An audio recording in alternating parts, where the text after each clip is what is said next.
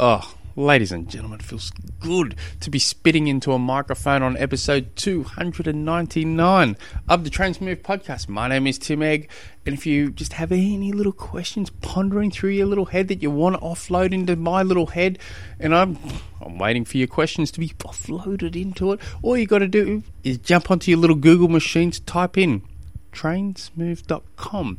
That's all you got to do. And up on the home page there, it says submit your questions. Click on that bad boy. Be super selfish. Be super specific. Chuck in as many questions as you like because you don't know who has that same pondering questions. They just think, oh, man, I wish someone would ask that question. Oh, I never thought about that. Just like Greg here wrote, how many triathletes have Achilles soreness? If you do, what and how to deal with treat them? Do you still run? See that that's a good question because some you go to your general doctor, they're going to say to you, "Oh, you're going to have to have six weeks off running, no running.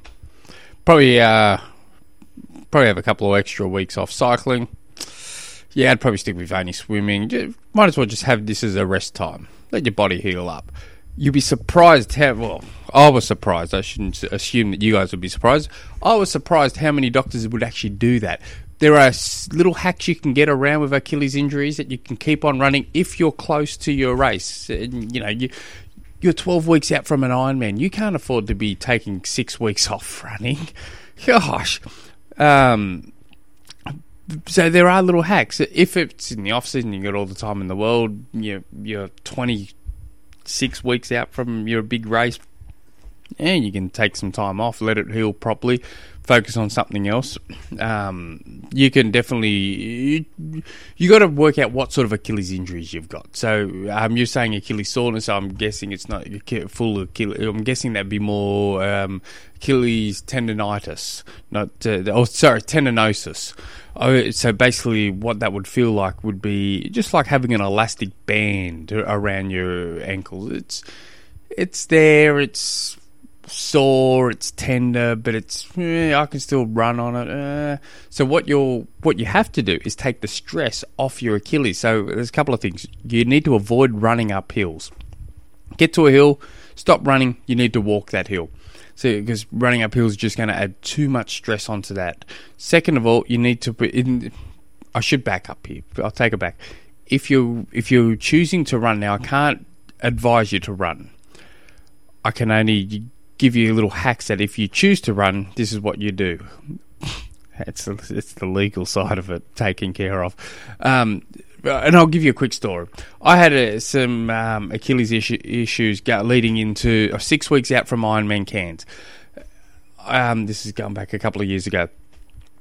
And you know, instantly you get told, "Well, you got to walk." You know, you can't, you can't um, run through that. And think, oh, and then I was talking to my um, uh, old, old, coach, Alan Pittman, who says, "You're gonna go through this pain. You might as well just keep, you know." I described it. He says, "Just keep run, through, just run through it. You know, you'll be right." And so, but we came up with a plan. So, what you got to do is you need to create or build a wedge in your shoe. So for me, I got um, you know those cardboard boxes you get from supermarkets. You get them, you get three or four of layer over the top, tape them together, and cut this cut the heel of your sole of your shoe out. Tape it all up, put, stick it in, tread on it. It will squash a little, so you've you've risen your heel, uh, you know, three to five mil high, probably closer to five mil high. So so half a centimeter high. So that's just going to take a little bit of stress off that area. You're not going to run uphill. You're just going to run as flat as humanly possible. Um, you might lower the speed sessions a little and mostly just put miles in. Um, probably look at depending on your goal, maybe just running three days a week, letting it letting it rest to some others. So let's call it a Wednesday, Friday, Sunday run. So Wednesday, Friday, you know, put put some good miles in. Sunday's your long run. Let's say you and you want to probably want to lower your long run back a little. So let's say you let's say because I don't know what you're racing. So let's say you're doing a half Ironman and your long runs are two hours, well, you might want to back that down to about an hour and a half. Let's say you're doing an Ironman and your long runs are 20 miles. you might want to. Well, let's let's call it. To, you know, yeah, twenty miles. You might want to back that down to 15, 16 miles at the, at the high end. So you you're just backing it off a little. Um, and you're trying to and you put, try and put more miles on the bike.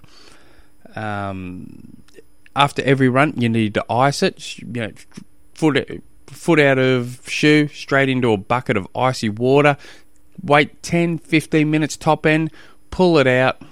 Be very careful walking around straight after icing your uh, Achilles. You want to let it warm up. You don't want to start walking normal. You could make it worse. Um, do that. Do that maybe two hours later. Do it again. Um, don't stretch. I wouldn't. I, I, I, I wouldn't be stretching it. That's people's go-to when it comes to something like this. They go, oh, "I've got to stretch it out." You know, make, make it feel better. It's probably it may do may cause um, create a make it worse. So I wouldn't worry about stressing. Stretching, I would definitely be um, yeah foam roller, but I'd be doing um, massage therapy onto it, using self massage therapy. It's really underrated. People just go, oh yeah, I just go onto the foam rollers. You can get into some really foam rollers are good. Um, those foam rolling um, sticks are even better. I really dig the hell out of them.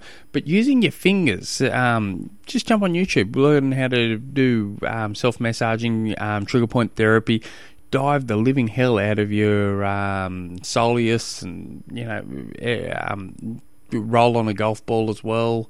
Uh, just dive in, massage, do that three, four, five times a day, especially just before you go to sleep. Those days you're not running um, have two buckets of water, one really, really hot and one really, really cold. They're icy. So, and you'd stick it in five minutes in the cold, five minutes in hot, five minutes in the cold, five minutes hot. And do that as much as time you time as can.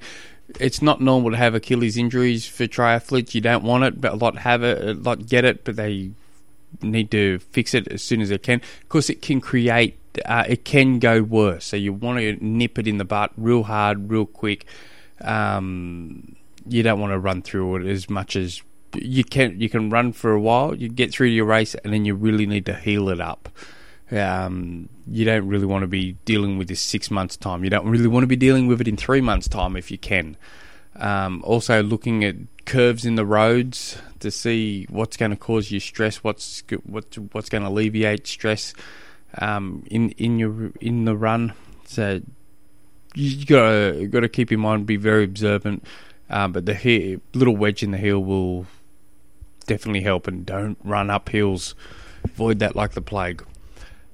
Uh, if you guys have any other questions, you know what to do. Jump on through to the website, trainsmooth.com, or you can just simply send me an email, tim at trainsmooth.com. Till next episode. Hooroo.